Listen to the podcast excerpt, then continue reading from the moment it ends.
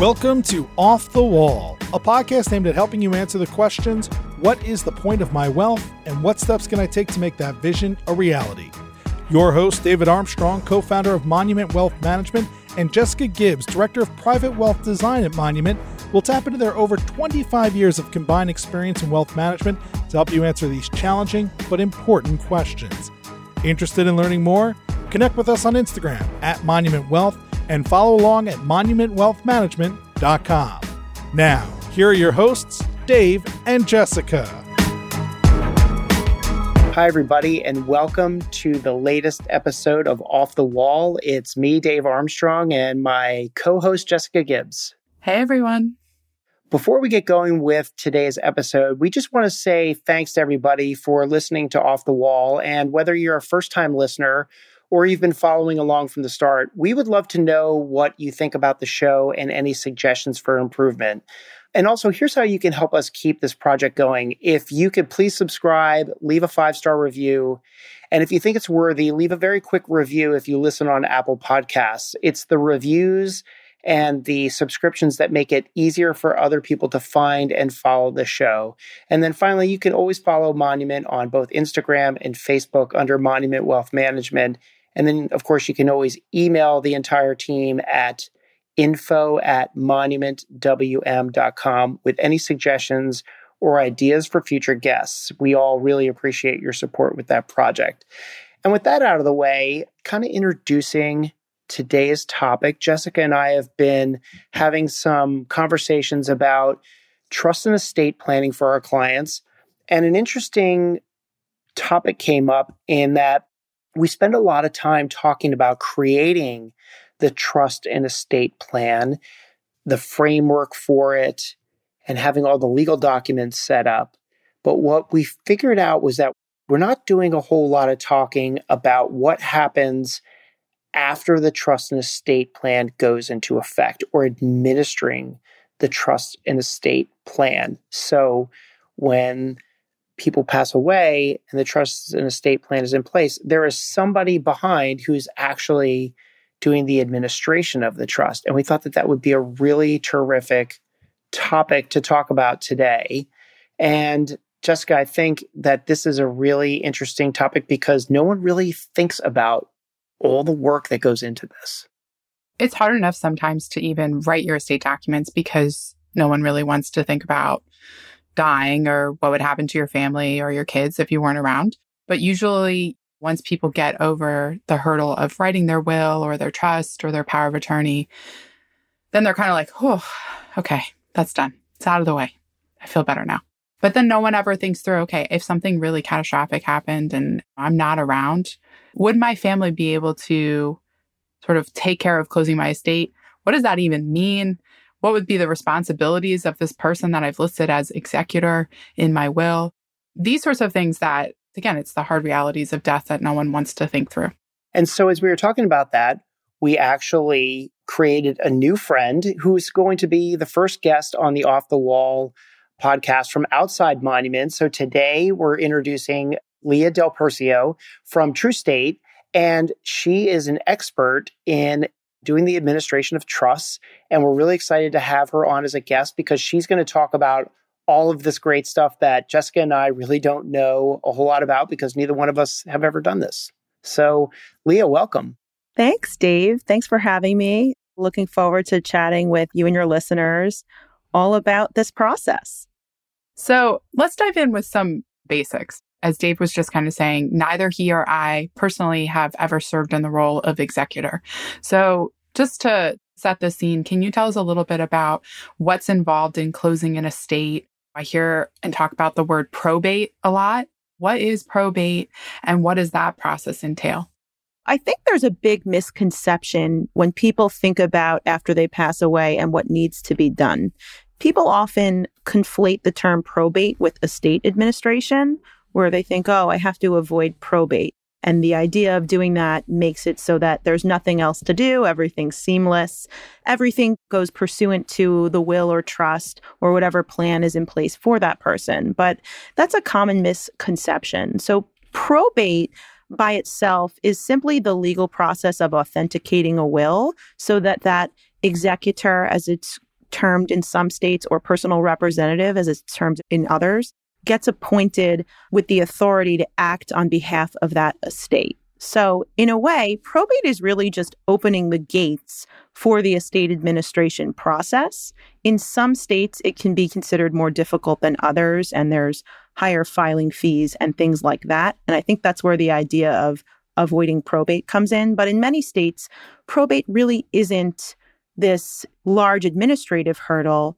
And in all states, once probate is over or once probate has been granted and that a state representative gets letters testamentary or an executor's certificate or whatever it's called, where they have the authority to act on behalf of that estate, that's where all of the time that a loved one spends handling the estate, closing the estate, making distributions, funding trusts, things like that starts to happen. So, in a way, probate again is sort of the gates for all of this administrative work to even start. That's great. Yeah, I mean, I think from financial planning perspective, we're kind of at the intersection between estate and tax, for example. So you start thinking as your executor, it's not just going to court, but it's from the tax perspective, it's filing a final income tax return. You know, that has to be done by the same April 15th deadline as you would your personal income tax when you're alive. Part of that could be thinking about what to do with delayed medical expenses from the person who passed away. Do you kind of hold on to those and claim them as a deduction on that final income tax return? But that means they have to be paid out from the estate. So that means potentially keeping the estate open longer.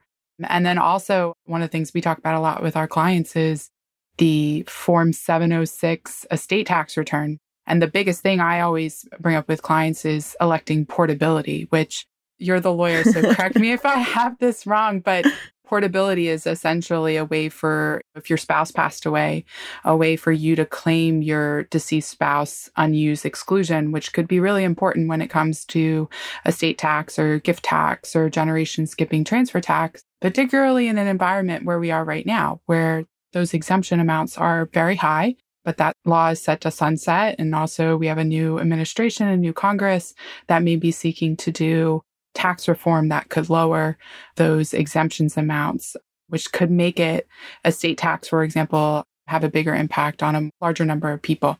You're absolutely right. So, those are all things that executors or personal representatives must be thinking about during an administration. But even that work isn't all of the time consuming tasks and things that have to get done. So it's things like locating assets. We think about what we each have and how many accounts and subscriptions I know I have. And then God forbid I lose a close loved one, trying to think through everything that they have and figure that out. It often becomes this discovery game that can be uniquely awful when you're grieving the loss of that person. So everything from filing life insurance claims, closing out bank accounts, negotiating with and ultimately paying creditors, so paying some of those expenses, knowing that there's an order in which those expenses may need to be paid depending on your state and depending on that estate itself, getting date of death values, notifying government agencies like Social Security or the VA, coordinating with all of the interested parties in that estate, and then to your point, filing taxes. And it's first the income tax return, which I think a lot of people forget about. Then it's determining whether that estate had income and possibly filing an estate income tax return. And then to your point, which I think is great, and I love hearing you talk about portability because it's something for people who are trying to transfer wealth is crucial right now, depending on your net worth, particularly because the large estate tax exemptions that really don't come into play in many people's lives at this point because they are so high are scheduled to sunset in 2025. And they may go down with a new administration coming in because it is sort of a political hot button issue. So we see those rise and fall over the years. So why not use it and take advantage of porting the spouse's exemption? So, what are some of the common pitfalls that you have seen over the course of your career as a lawyer working with clients? Common pitfalls in closing an estate? Sure. So, I think people often think that, okay, I have my will, I have my trust, I'm all set. But oftentimes that will hasn't been updated. So someone could have moved from one state to another, didn't know to update their documents, and now they're in a new state which has different trust and estates laws, different tax laws. Maybe they're in a state with an inheritance tax where they could have had a better plan. So people aren't updating documents even if they have them as much as they should be in most cases.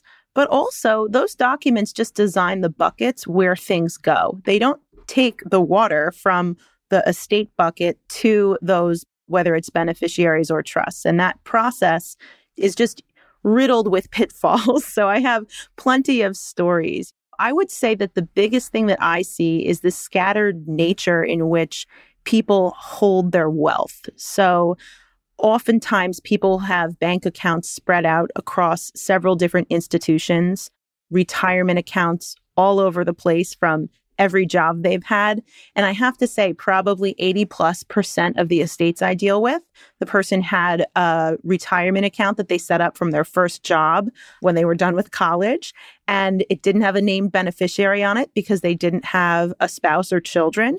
And that goes through their estate. So even if they're someone who tried to quote unquote avoid probate, funded irrevocable trust, they still end up having to administer the estate through the probate courts, even just to deal with that retirement account. So we spend the bulk of our time consolidating retirement accounts, doing rollovers for people, and really consolidating assets across scattered financial institutions. I'm sorry to interrupt. That's such an interesting topic because one of the things that we come across all the time is people saying, well, I want to diversify my asset management teams, or I want to diversify because diversification is good. So why wouldn't I have a couple of different advisors? And that actually starts to compound the problem when the trust is being administered.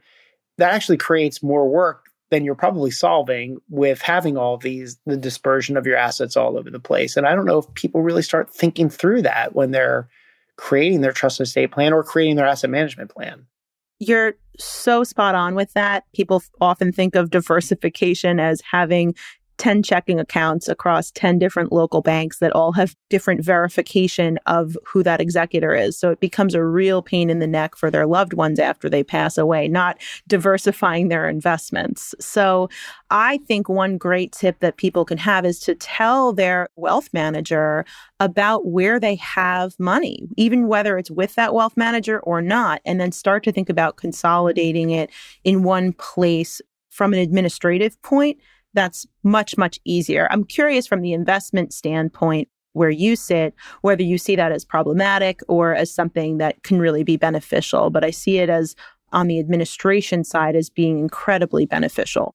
Yeah, I think sometimes we encounter people just, they don't want to show all their cards and it is helpful to us. And we at Monument, we have a lot of technology that allows for account aggregation. So we feel like we're very successful with our clients in aggregating at least the information into one place, even if all the assets aren't here, in a way that is useful to somebody who is going to administer an estate. But yeah, it's it's interesting to see how much people don't disclose everything. And I don't think that there's a whole lot of benefit to that, especially at the end to somebody who is going to be left with dealing with all of this, which sounds like it could be very complicated and could take potentially years to settle something like this out. Yes, you're absolutely right. And it's really not just a problem for those who are extremely, extremely wealthy. Throughout my career, settling hundreds of estates, really that wealth, yes, there's more tax planning that needs to be done on the administration side when someone is of a certain net worth.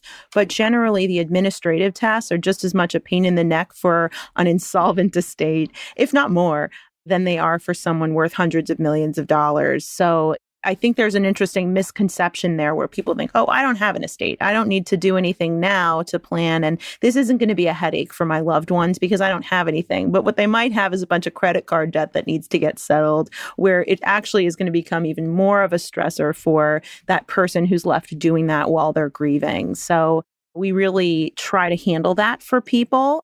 And frankly, we do it with their financial team. We see that financial plan, to your point, as inextricably linked to their estate plan and the administration side. And that's really where I think we can come in and best serve clients. Maybe you can take a few minutes and talk about what Trustate does and maybe tell the listeners how you work with people, how people engage you, and what the services are that you provide that alleviates some of the pain that is associated with doing all this after a loved one has passed away because I want to then segue into a question where we say like okay if no one's died yet what should people be doing right now because that's when the horses left the barn, it's a totally different story. We could tell horror stories all day long, but I would love for you to tell us more about what your company does and how you help people, and then use that as a bridge into like what should people be doing now. Sure. So I guess I should start by talking about my background a little bit. So I'm actually a recovering trust and estates lawyer, have practiced for over a decade working with those spanning from modest wealth to the ultra, ultra high net worth individuals that live in this world and families. And throughout my time and my career in doing so, I realized that estate administrations are mostly made up of administrative work. There's limited legal work that needs to be done, but people were really happy to be paying lawyers to do all of these administrative tasks because they become such a pain point for someone when they lose someone. And people also don't realize that this is work that could be done and outsourced more affordably. So our mission is to provide affordable and accessible estate administration services to people where we go in, we can work with estates of any any size at any point in the process and really handle all of the paperwork associated with losing someone. So, if you think about it in your own life, we've all sat on hold with a cable company or tried to cancel a Verizon account. Now imagine trying to do that for someone else but add on that you have to prove that the person has died, prove that you have the authority to act on their behalf via those letters from the probate court, all while telling everyone you speak to about how your loved one passed away and constantly having to relive that horrible moment in your life just over and over and over again, and then getting transferred to a different call center to do it again. The process just becomes so painstaking for people, and it truly is a full time job.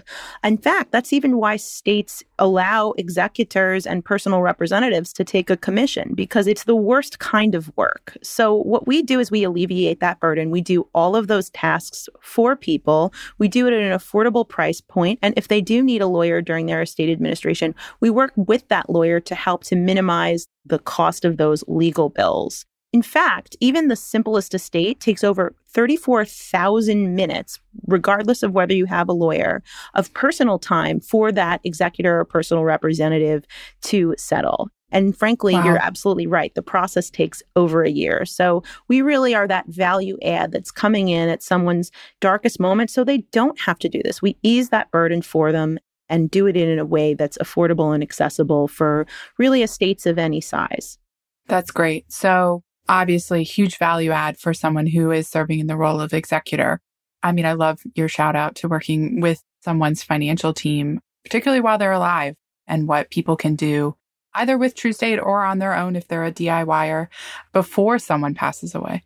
I think that that financial planner, and I just think it's such an important role and for everyone to have, no matter what your net worth, because they often end up quarterbacking a lot of this.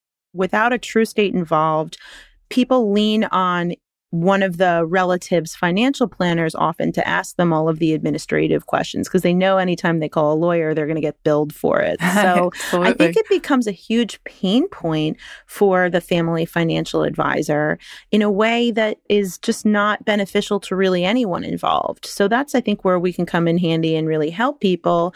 And frankly, I think the reason it becomes a pain point is because usually that financial planner is so tied to that family. They are the relationship manager that knows all of the nuance. And that's why I think it's so important in the planning process to have that financial planner really work with that estate lawyer to draft the appropriate documents and get a full estate plan that works because there's so much nuance behind it and they are truly managing the relationship. Yeah, I think about everyone's healthy, everyone's happy, that sort of situation and thinking through, okay, you're writing your estate documents. I mean, a lot of the things that we talk about with clients at Monument is who are going to be these people that you are selecting to serve as your executor or your agent or your power of attorney. And make sure, first off, it's someone that you can trust, someone who you think is going to That's why they call it wishes. a trustee. exactly. and the importance of doing those things now I think in terms of like when it comes to estate documents, some people have like decision paralysis of I don't know who I want to be the guardian of my kids. So I'll just kind of sit on this until someone comes to mind. Or my health is okay now, even though I'm getting older. It'll be fine. But people's health can decline really, really quickly as they age. So essentially doing those things now, planning for end of life care too is another thing we talk about a lot with clients. There used to be long term care insurance policies they don't really exist anymore or, or even like affordable anymore because medical care has gotten so much better. People are living longer that these policies are really not profitable for the insurance companies. So it's really on the consumer to plan to save, invest, and eventually self pay those expenses. So those are things that I tend to think about while someone is still alive and healthy and has all their faculties. But I think about Something that an estate planning attorney said to me long ago, and it's really stuck with me, is essentially like when someone's dead, they're dead. Everyone knows what that means to be dead. It's very finite. But if someone is incapacitated, that's really fuzzy. What does incapacitated mean? And it does not have the same finite definition the way death does. So, what, from your perspective can a power of attorney or an agent do if you do become incapacitated? So you're not dead yet. So we don't need a state administration yet, but you're kind of in the in between. Knock on wood. Hopefully that doesn't happen. So I think something that's important that people miss is while they're doing their planning, they need to notify the people that they're naming in these roles. For instance, acting as an attorney in fact in a power of attorney or a healthcare representative or proxy as it's known in some states in a living will that, hey, you're going to be named in this role. Here's where my stuff is. And frankly, to your point earlier, there's an element of trust you need to have with that person. So oftentimes there's the idea of something called a springing power of attorney. I don't know if you've ever heard of it. I personally back in my days of being an estate planner would almost never use them because what a springing power of attorney means is that when you're incapacitated that POA springs into action. And that's the only time that that person that you've designated to act for you can act for you administratively, that becomes a major problem because you have to constantly prove over and over and over again that that person is incapacitated. So you may go to a bank, get a doctor's note. It's good for literally five days. And then you have to go back and get another doctor's note. So if someone is in the hospital in a coma, that can become, first of all, it's incredibly stressful. But having to go and continue to get recertifications can be quite a pain point as well. So many estate planners, rightly so, usually only use a general durable power of attorney that doesn't spring into action. As soon as you name that person and sign your POA form, they can act for you. And some people can use that as a matter of convenience. I know when I sold my home,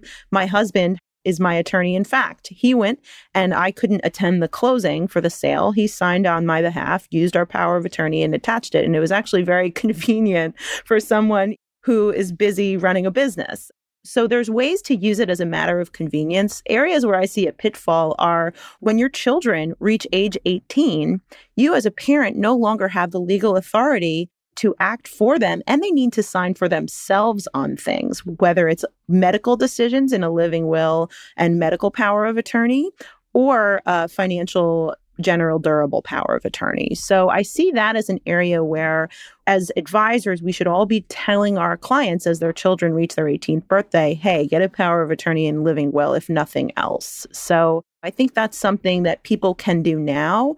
But if you've become incapacitated, as far as what your power of attorney and agent can do, I suggest using a general durable power of attorney. That way you don't run into these issues with not being able to prove that that person is incapacitated. And frankly, if you don't trust the person that you're naming to act as your attorney, in fact, you shouldn't be naming them anyway. If you don't trust someone to act for you the second you sign the document, then you do not have the right person named.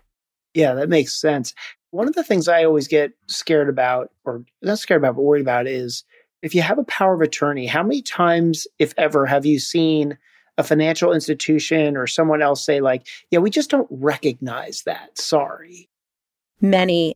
It's interesting. So Powers of attorney and living wills are an operation of each state's laws. So each state has very different requirements for what needs to be in their power of attorney. In fact, New York, for example, has their power of attorney, the font has to be a certain size. And they have special language that has to be in that document, or else it's completely invalid. So oftentimes you see financial institutions, it's a point of confusion for them because you have all 50 states. Some states have a similar very draconian requirement like New York, and they won't accept anything outside of that or a custom document. So each institution sometimes comes up with their own power of attorney that they require prior to accepting as a way to sort of hedge all of these different varying state requirements. And that can be a real pain point for people. But that's why it's so important when you're doing your estate plan to seek out an attorney that's in your state of residence. So if I, and this is something people often forget, they'll move from one state to another and not update their estate planning documents. And if I move from Maryland to New York, my Maryland power of attorney is no longer valid as a New York resident. If I'm incapacitated and my attorney, in fact, goes into the bank to withdraw funds to pay for my medical expenses, that power of attorney is not going to be accepted by a New York institution. They need a New York power of attorney. What about a situation where somebody has an account? I'll just make a bank XYZ and their charter is in the state of New York, but they're a resident of Maryland. And then there's a death and somebody has a power of attorney. They live in Maryland. Is it possible that a financial institution in another state wouldn't recognize the Maryland state of attorney just because they are not located in Maryland as well? And I'm kind of tying that into isn't that another example of having accounts all over the place exacerbating the problem? So I actually think that when there's a death, first of all, the power of attorney is not valid anymore because it's a document during your lifetime. But say the person was incapacitated, and that often becomes a problem, by the way. So if you have an attorney, in fact, who's different than that personal representative, it can become a big pain point.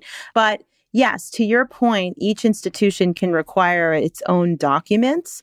And generally, if you fight them hard enough, they'll accept the document of the state of residence of the person who filled out that document. But that often involves a lawyer getting involved and it can take too long. And oftentimes, when you're an attorney in fact for someone during their life and there's an emergency, obviously, and they can't act for themselves, time is usually of the essence to get funds out or make a transfer or things like that. And I think that's why it's so important to have some consolidation and then also to let your and I call them fiduciaries. That's the legal term for someone who would be in the role of an attorney in fact or the representative after you pass away to really let them know where things are and to let them know where your documents are. So that way it defrays any of those issues. That's an interesting ties back into that.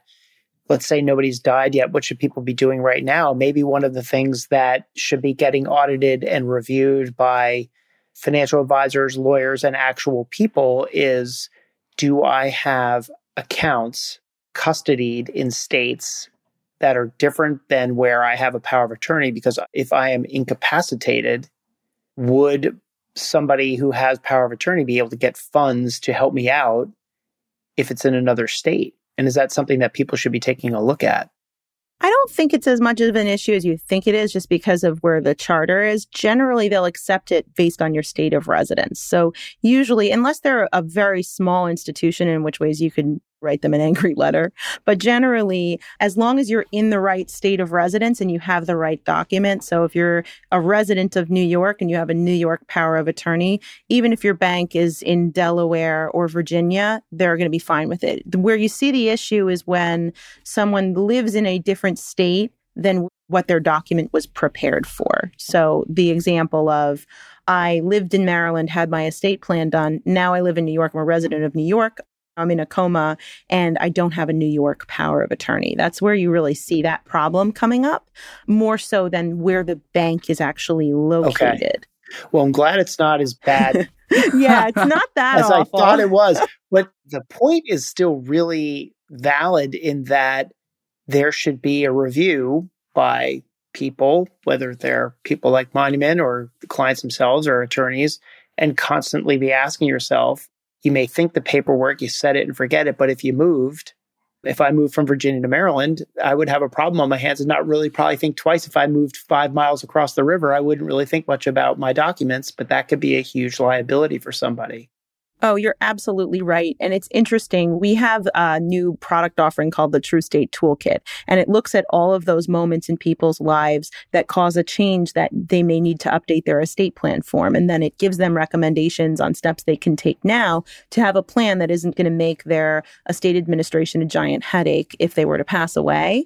And we actually, from the data we've seen from responses and people using our toolkit, moving is the biggest one. So many people move and don't update their estate planning documents. And that's not even getting into things where it's like a divorce where you have children from different marriages and people still have their old documents in place. I mean, it could be a real nightmare particularly in looking at things that travel outside of a will, like a retirement account. Oftentimes, in many states, if once you get a divorce and the judgment of divorce has been issued, many states have a statute that cancels out that ex spouse as a beneficiary, even if you have not updated your beneficiary form on, say, a retirement account.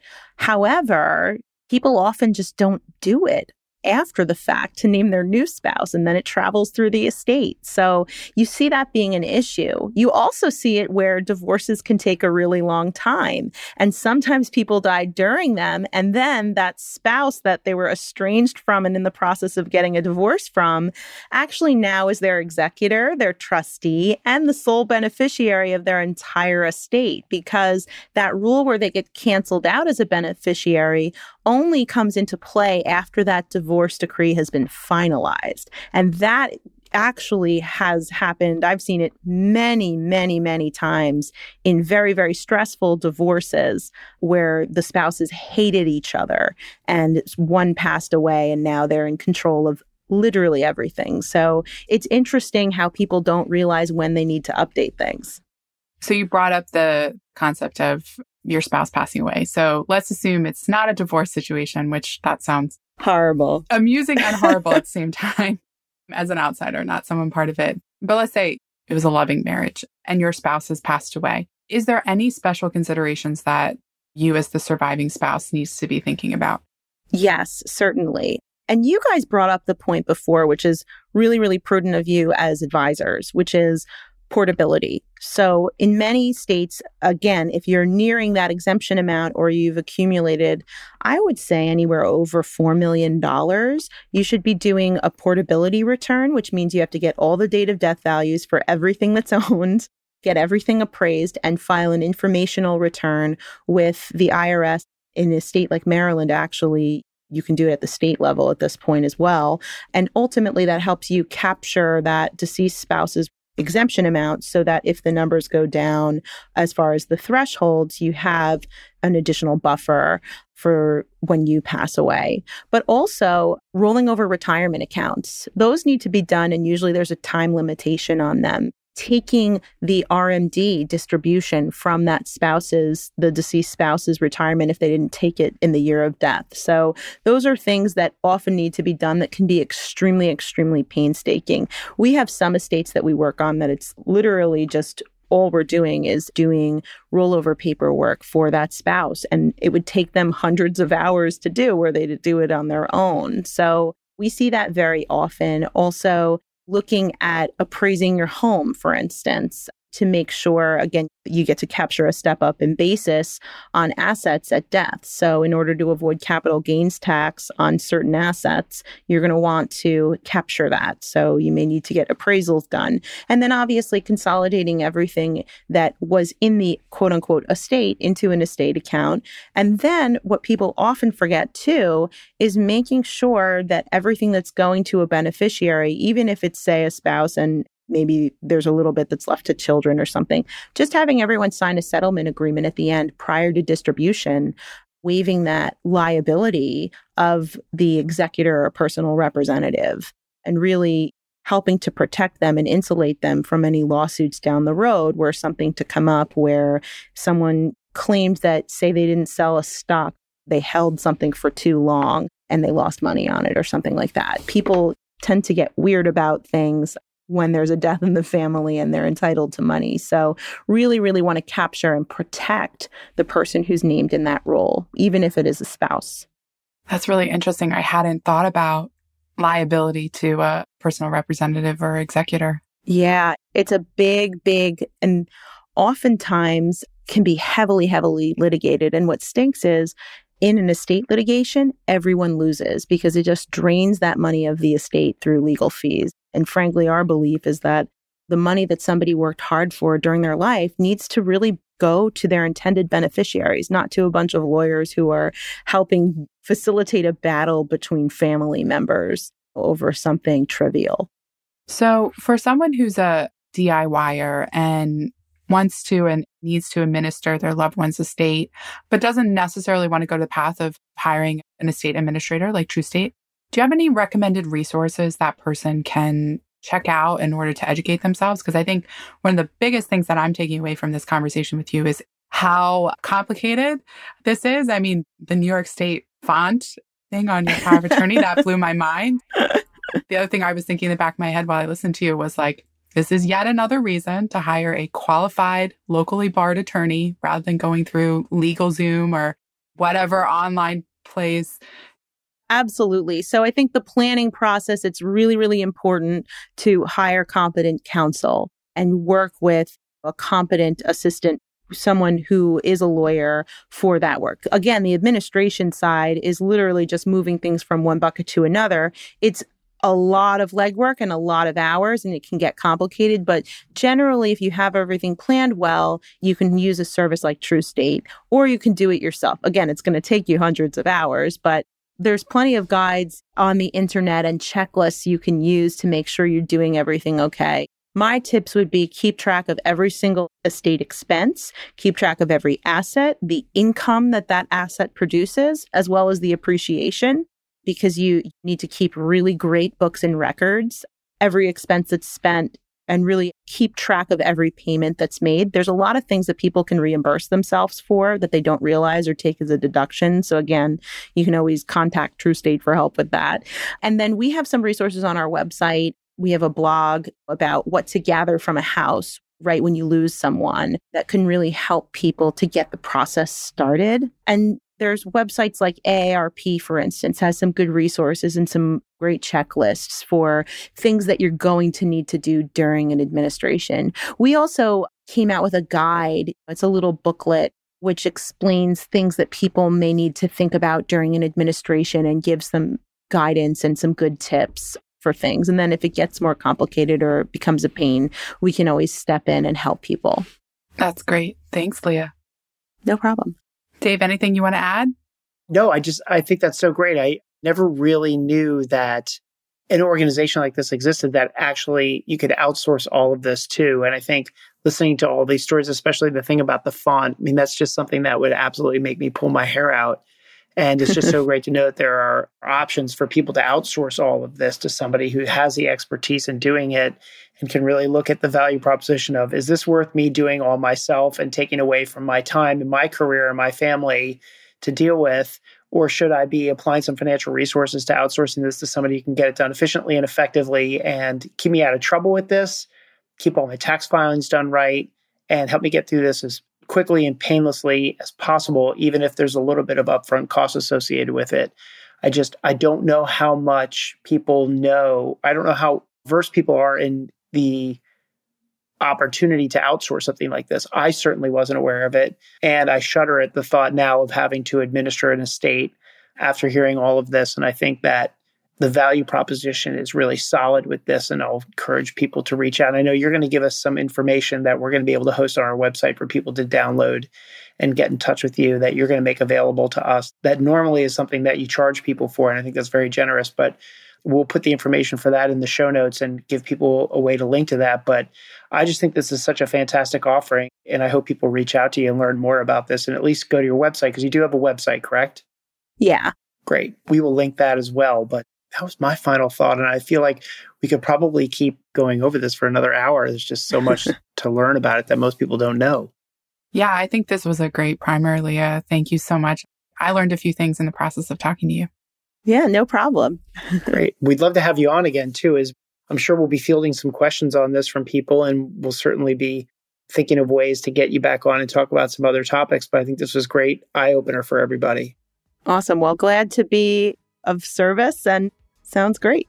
Great. Well, that's a wrap for this episode of Off the Wall. And Jessica and I really appreciate everybody listening in. And if you have any questions, please reach out to us or go to the show notes and get some information on how you get in touch with Leah at Trustate. And of course, you can always reach out to Jessica and I at, at Monument and we'll get you in touch with her as well. But really want to thank you for coming on and look forward to having you on again, Leah. Sounds great. Thanks again. Thanks for having me.